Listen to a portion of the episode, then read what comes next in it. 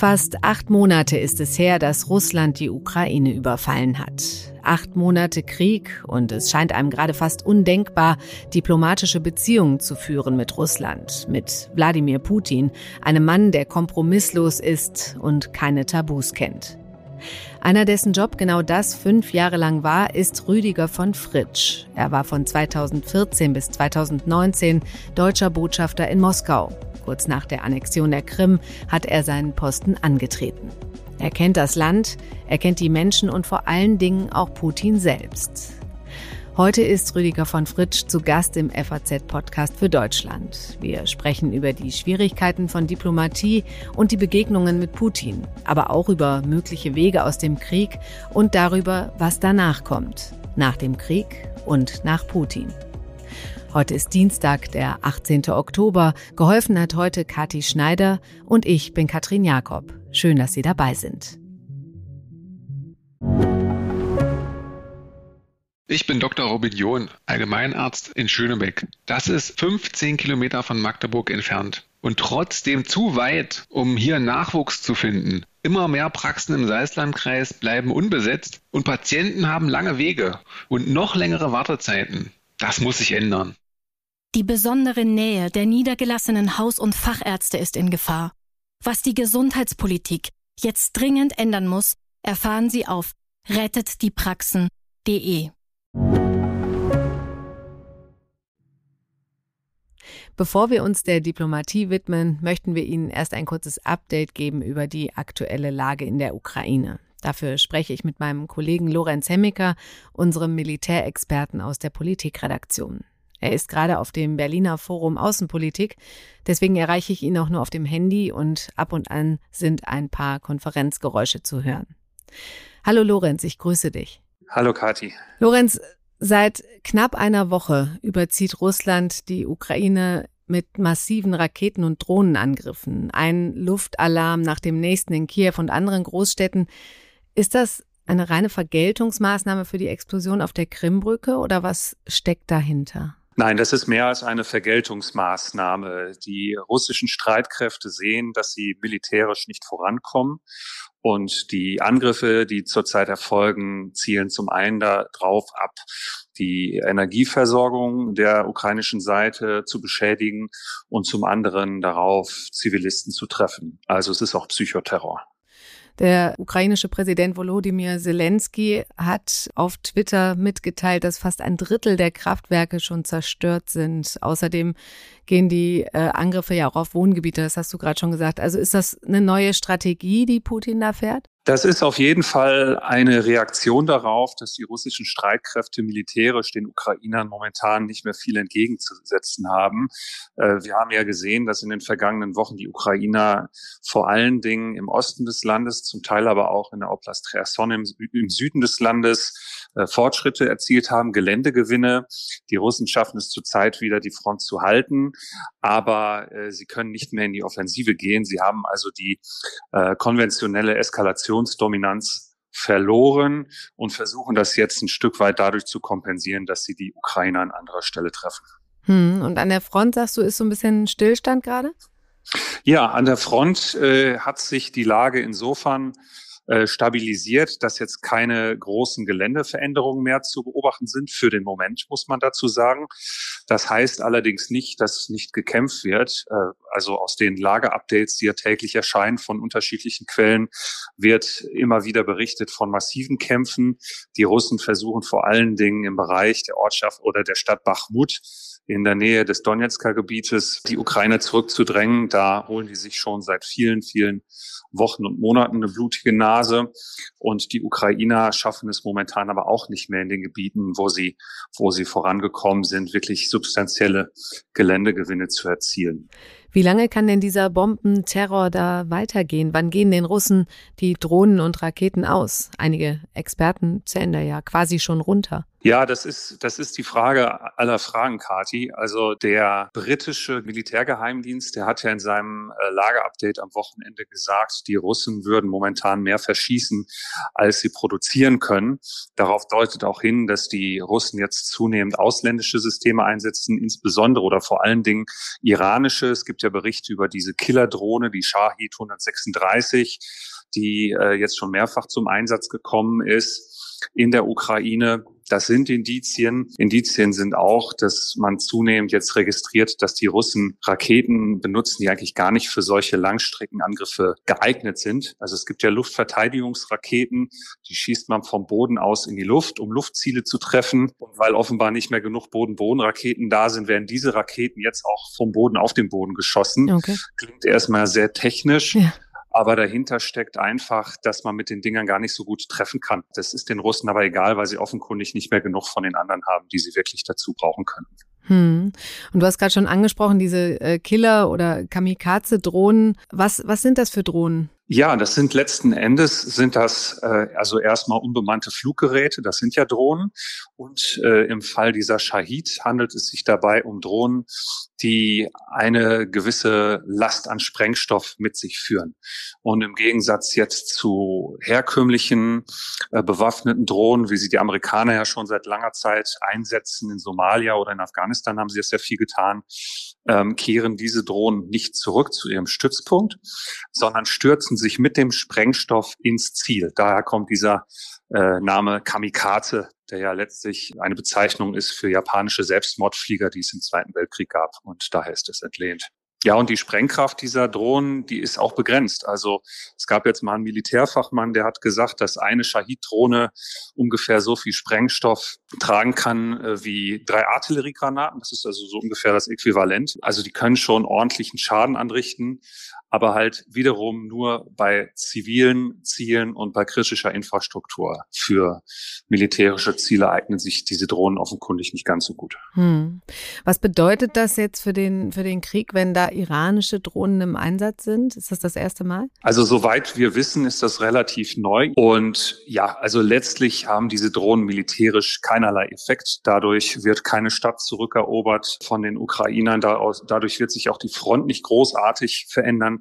Was passieren kann, ist natürlich, du sprachst es ja schon an, dass die Energieversorgung ein Stück weit beeinträchtigt wird. Das sieht man jetzt bereit und es ist natürlich auch psychologisch extrem belastend, wenn man mhm. weiß, okay, es kann jederzeit sich irgendeine Drohne neben einem auf die Straße stürzen. Mhm. Für Beunruhigung sorgt ja auch die Nachricht, dass Moskau bis zu 9000 Soldaten für einen gemeinsamen Militärverbund mit Belarus entsandt hat. Wie schätzt du das ein? Ist das mehr Show oder ist das militärisch relevant? Also das ist schon ein bisschen mehr als Show. Ich äh, vermute auch da wiederum, ähnlich wie bei den Kamikaze-Drohnen oder bei den Luftangriffen insgesamt, dass es darum geht, geht, ein Stück weit die Aufmerksamkeit abzuziehen von ja. den laufenden Offensiven der Ukrainer im Süden und im Osten. Militärisch äh, bedrohlich, glaube ich, vermute ich, und das ist auch die Meinung vieler Fachleute, dass diese 9000 Soldaten in Belarus keinen nennenswerten Einfluss haben auf die Ukrainer. Bestenfalls sorgen sie dafür, dass einige Einheiten oder Verbände in der Nähe von Kiew in Bereitschaft gehalten werden, die dann nicht zum Einsatz kommen bei den Offensiven im Süden und Osten. Aber wir haben ja äh, im Frühjahr alle gesehen, was passiert, wenn die Russen versuchen, selbst mit einer massiven Überlegenheit von Norden aus in die Ukraine einzumarschieren. Also und, und die Lage ist für sie nicht besser geworden. Und äh, Belarus ist mit seinen Streitkräften auch nicht dazu in der Lage, wirklich signifikant eine wie auch immer geartete russische Offensive zu unterstützen, zumal das für Lukaschenko innenpolitisch ein Himmelfahrtskommando wäre. Lorenz, vielen Dank für deine Einschätzung und viel Spaß noch in Berlin. Gerne, Kathi. Danke. Bei mir zu Gast ist nun ein Mann, der Russland und die Menschen dort sehr gut kennt und der auch Wladimir Putin schon öfter persönlich begegnet ist. Rüdiger von Fritsch war von 2014 bis 2019 deutscher Botschafter in Moskau. Heute ist er Partner des geostrategischen Beratungsunternehmens Berlin Global Advisors und Buchautor. Hallo, Herr von Fritsch. Guten Tag, Frau Jakob. Herr von Fritsch, Sie waren fünf Jahre lang, ich habe es gerade gesagt, Botschafter in Moskau bis 2019. Nehmen Sie uns doch mal mit. Wie muss man sich das vorstellen? Wie läuft Diplomatie in einem Land wie Russland ab? Ganz grundsätzlich etwas, was äh, zunächst erstaunen mag. Als äh, Diplomatinnen, Diplomaten, als Botschafterinnen, Botschafter bekommen wir nicht ständig Anweisungen, was wir tun sollen, sondern es wird erwartet, dass wir die Interessenlage unseres Landes, die speziellen Beziehungen, mit denen wir zu arbeiten haben, kennen und auf der Grundlage unsere Arbeit gestalten und das versuchen zu leisten, was unsere Arbeit ausmacht. Das ist zum einen zu versuchen, das Land zu verstehen aus sich heraus, auf der Grundlage die eigene Regierung zu beraten und gleichzeitig die Positionen des eigenen Landes, seine Interessen bei den vielen verschiedenen Menschen des Landes einzubringen, die sein Geschick bestimmen und äh, es beurteilen und die Be Beziehungen auch mitgestalten. Von daher ist die Aufgabe äh, für mich gewesen, als Botschafter im Austausch mit so vielen Menschen wie möglich zu sein, die nicht nur der Regierung angehörten, das ist natürlich sehr wichtig, da kann man sich nicht aussuchen, ob die Politik gerade gut oder schlecht ist, man muss im Gespräch bleiben, aber auch mit vielen Menschen der kritischen Zivilgesellschaft, mit Künstlerinnen, Künstlern, mit äh, Journalisten, Schriftstellerinnen, also die ganze Bandbreite versuchen abzubilden mhm. und daraus sich ein ständig sich natürlich entwickelndes Bild des Landes äh, zu erstellen. Nun hat ja zum Thema Diplomatie Außenministerin Annalena Baerbock Anfang September zur Eröffnung der jährlichen Botschafterkonferenz im Auswärtigen Amt vor den Botschaftern gesagt, dass in der Außenpolitik eine klare Haltung entscheidend sei und dann diesen Satz hinzugefügt. Die Bereitschaft, Kante zu zeigen, und zwar nicht aus Prinzip, sondern wenn unsere Freiheit und unsere Werte in Frage gestellt werden. Wie sehen Sie das? Braucht es eine offensivere Diplomatie, um ans Ziel zu kommen, oder ist Zurückhaltung da wichtiger? Das, was Frau Baerbock, unsere Außenministerin, sehr treffend gesagt hat, lässt sich auf ein einziges gutes Bibelwort reduzieren. Die Wahrheit wird euch frei machen. Genauso ist es. Wir müssen sehr klar und entschieden für unsere Überzeugung, unsere Haltung eintreten. Wir müssen sie klar artikulieren. Das war die Herausforderung auch in jedem Gespräch in Moskau natürlich. Die, ich bin mit der Annexion der Krim nach Moskau gekommen. Durchweg, wenn es um Kontakte zur Regierung ging, zur Führung des Landes sehr konfrontativ war. Und dann kommt es darauf an, sehr deutlich die eigene Position zu benennen, darauf hinzuweisen, was haben wir gemeinsam verabredet, sich nicht aufs höhere moralische Ross setzen, sondern sagen, was haben wir gemeinsam verabredet, wo glauben wir, dass ihr dagegen verstoßt gegenwärtig und zugleich in diesen Gesprächen die Möglichkeit natürlich offen zu lassen, das Gespräch weiterzuführen. Also nur bollerig auftreten und auf den Tisch hauen, das bringt nichts, aber es ist wichtig, und da stimme ich der Außenministerin ausdrücklich zu, die eigene Position ganz deutlich zu benennen. Unsere Überzeugungen, die eben die Grundlage sind äh, der Freiheit unserer Länder und der Freiheit des Zusammenwirkens der Staatengemeinschaft. Haben Sie da auch mal ordentlich auf den Tisch gehauen? Es waren viele Gespräche sehr deutlich. Vor allem, wenn ich mit einem sehr beliebten Mittel der russischen Diplomatie und Politik konfrontiert war, das aus sowjetischer Zeit herstammt, nämlich der sogenannten Schuldlastumkehr. Nicht? Man richtet was besonders Schlimmes an, man annektiert die Krim und das Erste, was man macht, man bezichtigt die Gegenseite. Also manchmal hatte ich das Gefühl, wir seien auf der Krim einmarschiert. Oder wenn ich konfrontiert war mit einer, ich sage es mal vorsichtig, sehr anderen Vorstellung äh, von Wahrheit. Wenn Wahrheit nicht mehr das ist, was wahr ist, sondern das ist, was nützlich ist. Mhm. Und da wurden mir unglaubliche Lügenmärchen aufgetischt. Und dann muss man sehr gut informiert sein selber, muss die Dinge und Fakten sehr klar beim Namen benennen.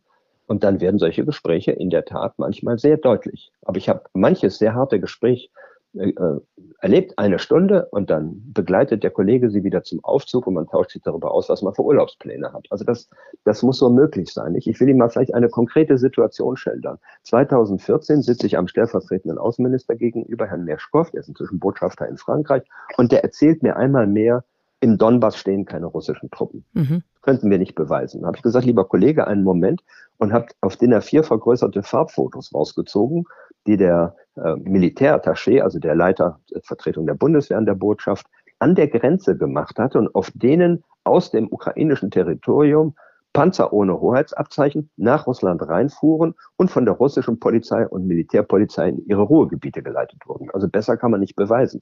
Da hat der Kollege sehr schnell das Thema gerätselt. Das kann ich mir vorstellen. Jetzt sagten Sie, dass man sich dann an der, an der Tür wieder die Hand gibt und nach außen hin das ja auch wahrscheinlich mit viel Zurückhaltung zu tun hat. Aber äh, man denkt bei diesem Satz von Annalena Baerbock auch unweigerlich an Andrei Melnik, den bis vor kurzem ukrainischen Botschafter in Berlin, der ja auch öffentlich sehr auf den Tisch gehauen hat, sag ich mal. Sollte sich da manch ein Botschafter auch eine Scheibe von abschneiden? Die eine ja, die andere nein, mhm. so zu formulieren. Es ist die Aufgabe von Diplomatinnen und Diplomaten, die Interessen des eigenen Landes zu befördern. Und das hat Herr Melnik sicher getan, aus einer schrecklichen Situation heraus, sein Land äh, Opfer eines Angriffskrieges, indem er in Deutschland ja doch äh, Debatten angestoßen hat. Auf der anderen Seite hat er Dinge gesagt, die die Beziehungen irritiert haben und gestört haben. Ich will Ihnen ein Beispiel nennen. Eines Tages hat er gesagt, er hat sich allerdings später dafür entschuldigt, die Ukrainerinnen und Ukrainer würden sich in Deutschland nicht willkommen heißen. In der Situation hatte ich eine Mutter mit ihren drei Töchtern in unserer Einliegerwohnung. Habe ich gesagt, wo bin ich denn hier bitte gelandet? Ähm, das war etwas, wo er geschadet hat oder seine unsäglichen Äußerungen über äh, unseren Regierungschef oder so. Nicht? Das hat er auch wieder nachgebessert. Aber hier zeigt sich, ähm, dass es natürlich in der Emotionalität einer Situation von einem persönlich auch sehr viel verlangt, genau diesen Grad zu gehen. Womit stoße ich nützliche Debatten an und wo beschädige ich eigentlich meine Interessen? Mhm. Nun sind Sie seit drei Jahren nicht mehr in Moskau, leben hier in Deutschland, aber Sie haben ja sicher noch Kontakt zu den Menschen aus Ihrer Zeit dort. Was hören Sie? Wie ist da aktuell die Stimmung? Die Stimmung hat sich gewandelt. Es gibt einen ungeschriebenen Gesellschaftsvertrag in Russland, der lautet, wir hier oben dürfen regieren und ihr mischt euch bitte nicht ein. Und dafür lassen wir euch weitgehend in Ruhe und versorgen euch. Das hat so irgendwie funktioniert und das hat es den Menschen erlaubt, ein Stück weit auch wegzugucken. Auch weil sie Opfer dieser furchtbaren Propaganda in Russland geworden sind.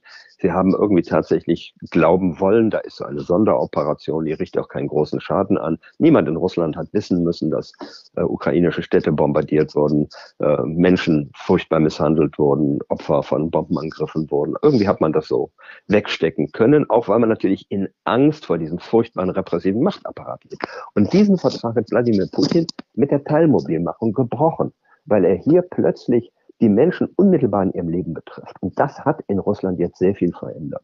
Nicht nur bei denjenigen, die nun tatsächlich mobilisiert werden. Und von den Mobilisierten sind bereits die ersten gefallen in der Ukraine. Ja. Man sieht mal, mit welch kurzem Vorlauf die Menschen da einfach zu Kanonenfutter gemacht werden, sondern auch bei deren Familien, bei den Betrieben, bei denen sie jetzt fehlen, durch nachlassende Wirtschaftsleistung des Landes, wie jetzt Eintritt und anderes mehr. Und hier hat auch in Russland keine öffentliche, zum Teil auch, wir haben die Proteste mutiger Menschen gesehen, aber doch eine unterschwellige Debatte darüber begonnen, geht das hier alles gut.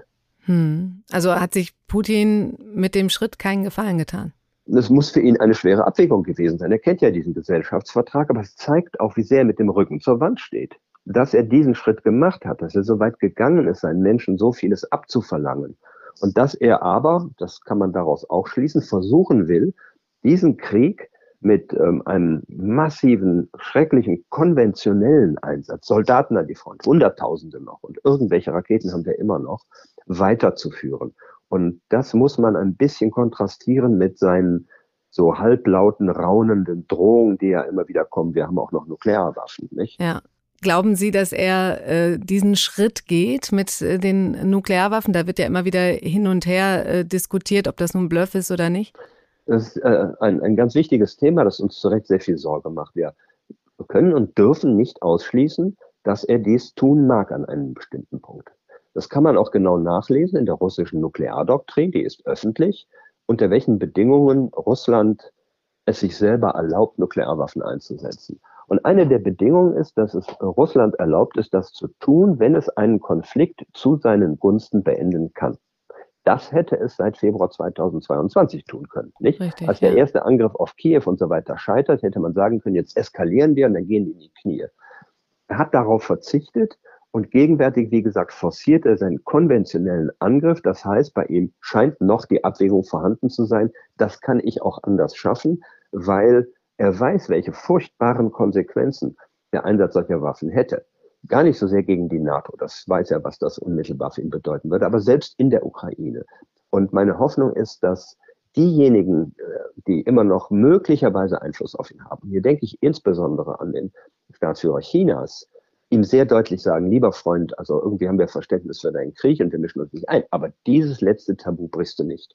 Deswegen übrigens, wenn ich das hinzufügen darf, finde ich es sehr gut, dass der Bundeskanzler auf dem Weg zu den G20 in China Station macht, mhm. um auch nochmal unsere Sicht und Position dort zu vermitteln und an ihn zu appellieren, denn an, an Xi Jinping maximalen Einfluss auf Russland zu nehmen, dies nicht zu tun und überdies zu versuchen, und da könnte China manches unternehmen, diesen Konflikt auch zu beenden. Hm. Und diesen Einfluss hat Xi Jinping in Ihren Augen noch? Wenn jemand ihn hat, dann er. Nur muss man ein Stück weit sehen, äh, um es mal etwas schräg zu vergleichen. Die Ukraine ist für Russland ein bisschen das, was Taiwan für China ist. Da gibt es Bereiche, da lasse ich mir von anderen nicht äh, reinreden. Das ist emotional und historisch und besonders. Aber China muss natürlich erkennen, dass dieser Konflikt nicht in seinem Interesse ist. Natürlich will es Russland nicht schwächen, es will einen solchen Partner an seiner Seite haben. Aber Russland tut Furchtbares für die chinesischen Interessen. Mhm. Warum war China die vergangenen Jahrzehnte stark? Weil es den wirtschaftlichen Aufschwung geschafft hat. Und China braucht nicht von Russland ausgelöste Rezession, Inflation, Nachfragerückgang in Chinas Abnehmerländern. Und China braucht gar nicht, dass Wladimir Putin den wichtigsten Strang der Seidenstraße zertreten hat, nämlich den, der durch Russland führt. Hm. Dann gibt es ja auch wieder die Meinung, dass der Widerstand äh, der Elite Putin am Ende stürzen könnte. Was denken Sie, wer, wie sehr kocht es da? Für wie hoch halten Sie die Wahrscheinlichkeit, dass die Auseinandersetzungen in der Elite dann auch gewaltsame Formen annehmen? Also offensichtlich pokert Wladimir Putin inzwischen relativ hoch, was auch seine innenpolitische Situation angeht. Schauen wir zunächst mal auf die Frage, wie wahrscheinlich wäre es, dass Massenproteste aus der Bevölkerung das Regime in Bedrängnis bringen können. Und so etwas geschieht sehr plötzlich, wie wir im Iran gegenwärtig erleben oder wie wir im arabischen Frühling erlebt haben oder in der Ukraine mit der Orangen Revolution etc. Und das ist etwas, was Wladimir Putin ausdrücklich fürchtet. Deswegen ist er so repressiv und er fürchtet irgendeine Entwicklung, die er nicht vorhergesehen hat. Mhm. Also es gilt der berühmte Satz von Kurt Hager, dem ehemaligen Mitglied des Politbüros der SED, der im Rückblick gesagt hat, wir waren auf alles vorbereitet, nur nicht auf Kerzen und Gebete. Und so etwas, das er nicht kalkulieren kann, fürchtet Wladimir Putin. Gleichwohl würde ich gegenwärtig sagen, dass es noch keine Entwicklung gibt, die jenseits der Proteste, die wir gesehen haben, dazu führt, dass sich Widerstand landesweit vernetzt. Das ist die Voraussetzung, dass plötzlich es in großer Menge ausbricht.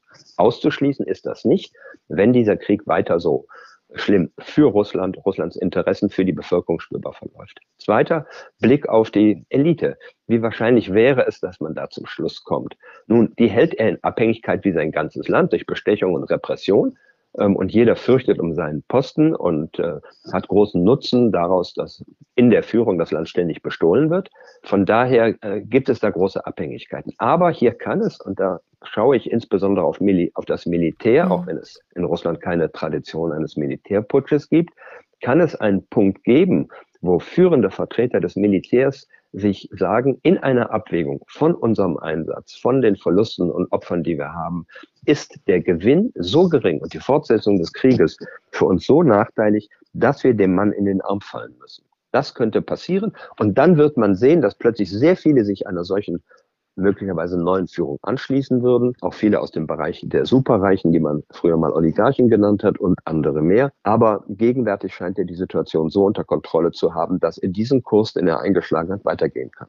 Wer könnte denn, Sie sagten gerade schon, Militär könnte gegebenenfalls die Führung übernehmen. Wer wäre denn da noch, wenn es zum Sturz käme? Was ist mit der Opposition, mit Alexei Nawalny zum Beispiel? Die Entwicklung Russlands hin zu einer Demokratie in unserem Sinne ist etwas, was ich am wenigsten unmittelbar sehe. Langfristig absolut. Michael Gorbatschow hat mir mal in einem Gespräch den schönen Satz gesagt, nur der Westen glaubt, Russland sei unfähig zur Demokratie. Mhm. Das sehe ich genauso. Man muss die Menschen nur lassen. Aber das bedarf eines ganz anderen Vorlaufs. Also dass im Ergebnis, nehmen wir mal an, eines massenhaften Aufstandes, den ich wie gesagt nicht so unmittelbar sehe, es zu einer wirklich demokratischen Entwicklung käme, das ist weiter weg. Wir sollten eher, sollte es zu einer Veränderung der Macht in Russland kommen, uns darauf einstellen, dass es eine nicht unähnlich gelagerte Führung ist, die möglicherweise bereit sein könnte, diesen furchtbaren Krieg zu beenden, die aber ähnlich konfrontativ aufgestellt wäre zunächst einmal äh, wie die gegenwärtige. Und dann müssen wir, und das sollten wir bereits heute tun, darüber nachdenken, wie gehen wir damit um. Okay. Kann denn dieser Krieg überhaupt beendet werden ohne einen Sturz von Putins Regime? Naja, ganz einfach. Wladimir Putin kann ihn beenden. Nicht? Das darf man nie aus den Augen verlieren. Aber äh, er ist sich nicht sicher, was das für seine eigene Position bedeutet. Und er hat ja zu Beginn ganz deutlich gemacht, es geht ihm nicht nur um Geländegewinn, es geht ihm darum, die gesamte Ukraine zu unterjochen, ihr künftiges Schicksal zu bestimmen und jenseits davon die internationale Friedensordnung zu unserem Nachteil und zu seinem Vorteil zu verändern. Durchzusetzen, dass das Recht des Stärkeren gilt. Durchzusetzen, dass die autoritäre Lösung das bessere Modell ist. Das ist die Auseinandersetzung, in der wir stehen. Und deswegen ist es so wichtig, dass wir an der Seite der Ukrainerinnen und Ukrainer stehen mhm. und dass wir unser Land und unser großes Integrationsprojekt, die Europäische Union, wirklich zukunftsfähig machen. Wir sind, glaube ich, auf gutem Wege. Dieser furchtbare Angriffskrieg war auch ein Weckruf, aber da ist viel Arbeit zu leisten und vieles zu tun. Hm. Schauen wir noch einmal auf Ihre Zeit äh, in Moskau und sprechen über den Mann, der für all das verantwortlich ist, über Wladimir Putin. Sie haben ihn ja öfter persönlich getroffen. Äh, wie haben Sie diese Begegnung erlebt? Ähm, Wladimir Putin versucht etwas durchaus Gewinnendes zu haben, aber äh, mit der klar erkennbaren Absicht, den anderen ein Stück weit einzuwickeln und dann sehr plötzlich zuzustoßen, zum Teil aggressiv, ja auch zynisch zu werden im Gespräch er ist enorm erfahren. Er ist ein, jetzt mal unabhängig davon, dass wir seine Politik zutiefst missbilligen, sicherlich talentierter Politiker, aber er ist, und das ist das Wichtigste im Kern, und bleibt ein sowjetischer Geheimdienstoffizier. Und das prägt seine Weltsicht. Das prägt seine verfehlte Sicht auf die Wirklichkeit. Weil ein solcher Geheimdienstoffizier fast ausschließlich in Kategorien von Verschwörungen denkt, die gegen ihn und seine Macht und sein Land gerichtet sind. Das sagt er auch immer wieder. Und dann habe ich einen blinden Fleck in der Erkenntnis, weil ich nicht sehe, dass es vielleicht wirklich einen Unmut und Unzufriedenheit bei den Menschen gibt und dass das nicht irgendwie etwas von, von außen gesteuertes ist. Hm. Wenn mir vorgehalten wurde, also wir hätten einen großen Plan, Russland und seine Macht und so weiter zu stürzen, habe ich immer gesagt, ich wünschte, wir wären so raffiniert, wie ihr glaubt. Nicht große Pläne scheitern ja immer an der Wirklichkeit, aber das ist sein Denken. Er denkt überdies in äh, Kategorien einer Geopolitik des 19. Jahrhunderts ein Konzert der großen Mächte, weil Russland sich im Konzert der gleichberechtigten Mächte der Neuzeit eben nicht durchsetzen kann, weil es wirtschaftlich nicht den Erfolg hat wie China, den es haben könnte, wenn die Führung es schaffen würde, das Land wirtschaftlich zu reformieren. Aber es will sie nicht, weil es viel leichter ist, unter den gegenwärtigen Bedingungen das Land zu bestehlen, als dort eine produktive Wirtschaft mit selbstverantworteten Menschen selbstverantwortlich handelnde Menschen aufzubauen. Und deswegen will er die Rolle rückwärts ins 19. Jahrhundert. Die Großen setzen sich zusammen und äh, bestimmen, wo die Kleinen rechts und links von der Sofakante zu fallen haben. Mhm. Und er ist zunehmend über die Jahre, und wir müssen ja eine Entwicklung auch bei ihm sehen, immer stärker hineingeraten in einen großrussisch-imperialen Reflex. Das zeigt sich in seinen zunehmenden Äußerungen über die Geschichte seiner verzerrten Darstellungen dazu, bis die Ukraine eigentlich gar kein richtiger Staat ist, etc. Und er kann es nicht vertragen, weil Russland als einziges Land so furchtbar Opfer geworden ist, wie das man eben dort gerne in unaufgearbeiteter Geschichte sieht. Er kann es nicht vertragen, dass der Kern des alten russischen Reiches, darum geht es, also, das war das westliche Russland vor tausend Jahren plus äh, Weißrussland plus der Osten der Ukraine auseinanderfällt. Das gehört zusammen. Darum geht es für ihn auch. Und das bestimmt sein Handeln. Also erstens diese Denken als Geheimdienstoffizier, zweitens der besondere Blick auf die Geopolitik und drittens dieser großrussisch-imperiale Reflex.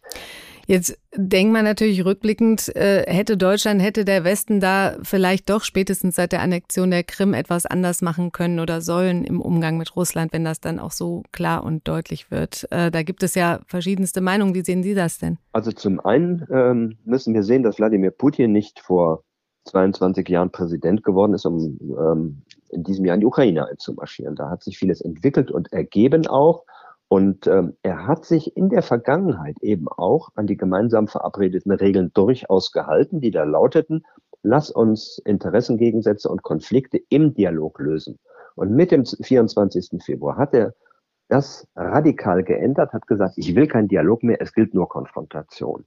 Im Rückblick auf 2014 habe ich äh, gerade gestern einen hochinteressanten Artikel gelesen, jenes russischen äh, Diplomaten, der kurz nach Kriegsbeginn in Genf quasi desertiert ist, der öffentlich gemacht hat, das kann ich nicht mehr mittragen, was hier passiert, mhm. an die Öffentlichkeit gegangen ist. Und der schreibt, dass die westlichen Sanktionen von 2014 insbesondere auf die Kapazitäten des russischen Militärs weil wir sehr viel immer zugeliefert haben, einen viel größeren Einfluss gehabt haben, als wir im Westen möglicherweise erkannt haben, dass die Schwäche des russischen Angriffs in diesem Jahr auch dadurch bedingt war, dass man eben erhebliche Defizite hatte, zurückzuführen auf Mängel der Zulieferung aus dem Westen. Gleichwohl kann man sagen, wir hätten 2014 ganz anders reagieren sollen. Nur muss man auch sehen, dass die Haltung des Westens zum einen klar bestimmt sein muss durch Entschlossenheit, also hartes Vorgehen, zweitens aber auch durch Geschlossenheit. Und bekommen Sie mal die Haltung von damals 28 EU-Mitgliedern zusammen, wo die einen, und das habe ich im Gespräch der Botschafter in Moskau so erlebt, sagen, ihr müsst viel härter handeln, und die anderen sagen, wo bitte liegt die Ukraine, ich will mit Russland Handel treiben.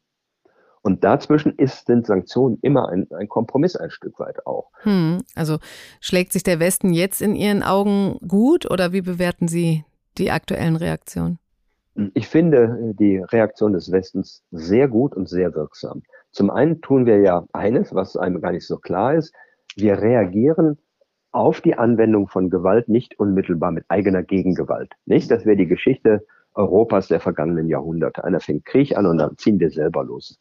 Aber wir handeln entschlossen, indem wir das Opfer der Aggression unterstützen und zugleich maximal dort ansetzen, wo es Wladimir Putin mittelfristig am meisten schmerzen wird. Wir gehen ihm, salopp gesagt, an die Geldbörse und sagen, lieber Freund, wenn du diesen Krieg führst, werden wir deine Einnahmen durch die Sanktionen, die wir verfügen, so radikal schmälern, dass du nicht mehr in der Lage sein wirst, nicht nur die um dich herum weiter zu bereichern, sondern insbesondere dir ständig die Zustimmung der Bevölkerung zu erkaufen. Darauf ist er angewiesen. Hm. Jemand, der seinem Land keine Zukunftsperspektive zu bieten hat. Es ist ja nicht die Sowjetunion, die den glänzenden Kommunismus am Horizont verspricht. Er hat ja überhaupt keine Zukunftsvision.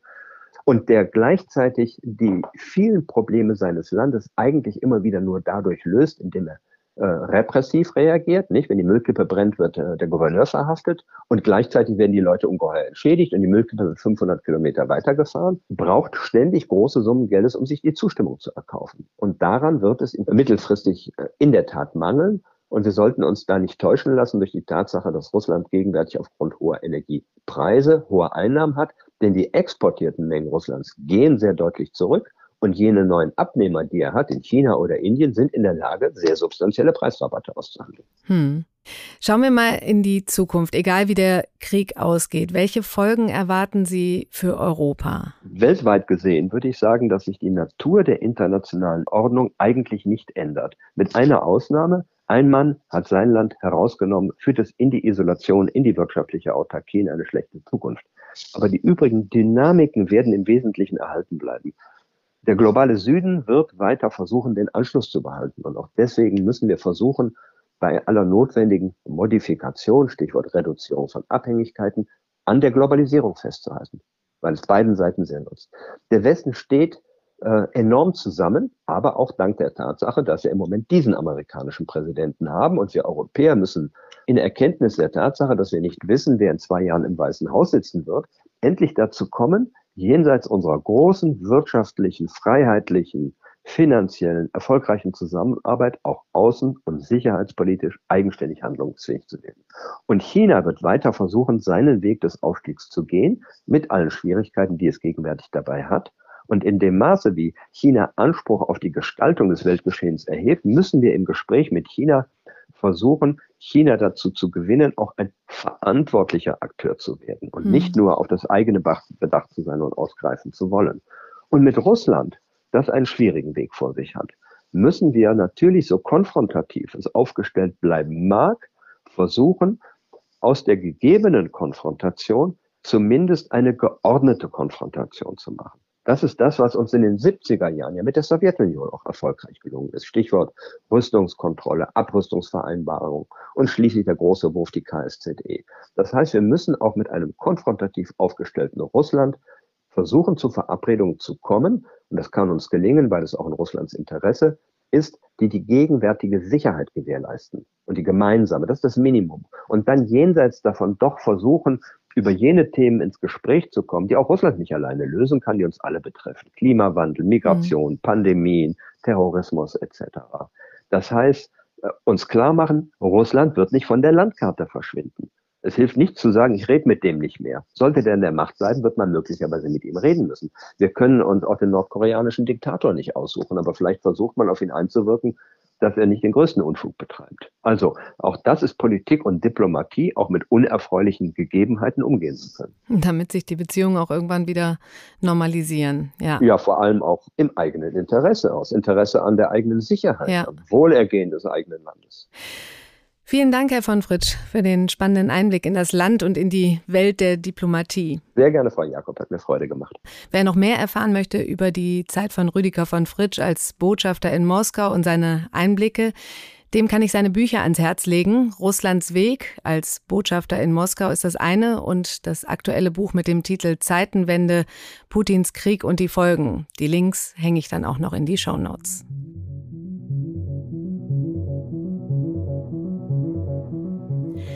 Das war's für heute im FAZ-Podcast für Deutschland. Ich bedanke mich bei Ihnen fürs Zuhören und freue mich wie immer über Feedback an podcast.faz.de.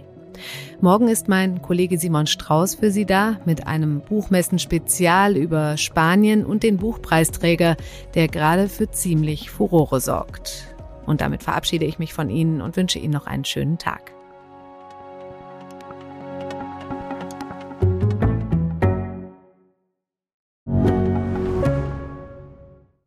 Bin Dr. Falk Stierkart und leite ein medizinisches Versorgungszentrum in Erlangen. Der Job als niedergelassener Arzt ist nicht unattraktiv, aber er scheitert oft schon an der Wurzel. Wenn unser Studiensystem nicht darauf ausgelegt ist, genug Ärzte in guter Qualität auszubilden, wie soll die medizinische Versorgung in Mittelfranken dann gedeckt sein? Die besondere Nähe der niedergelassenen Haus- und Fachärzte ist in Gefahr. Was die Gesundheitspolitik jetzt dringend ändern muss, erfahren Sie auf rettetdiepraxen.de.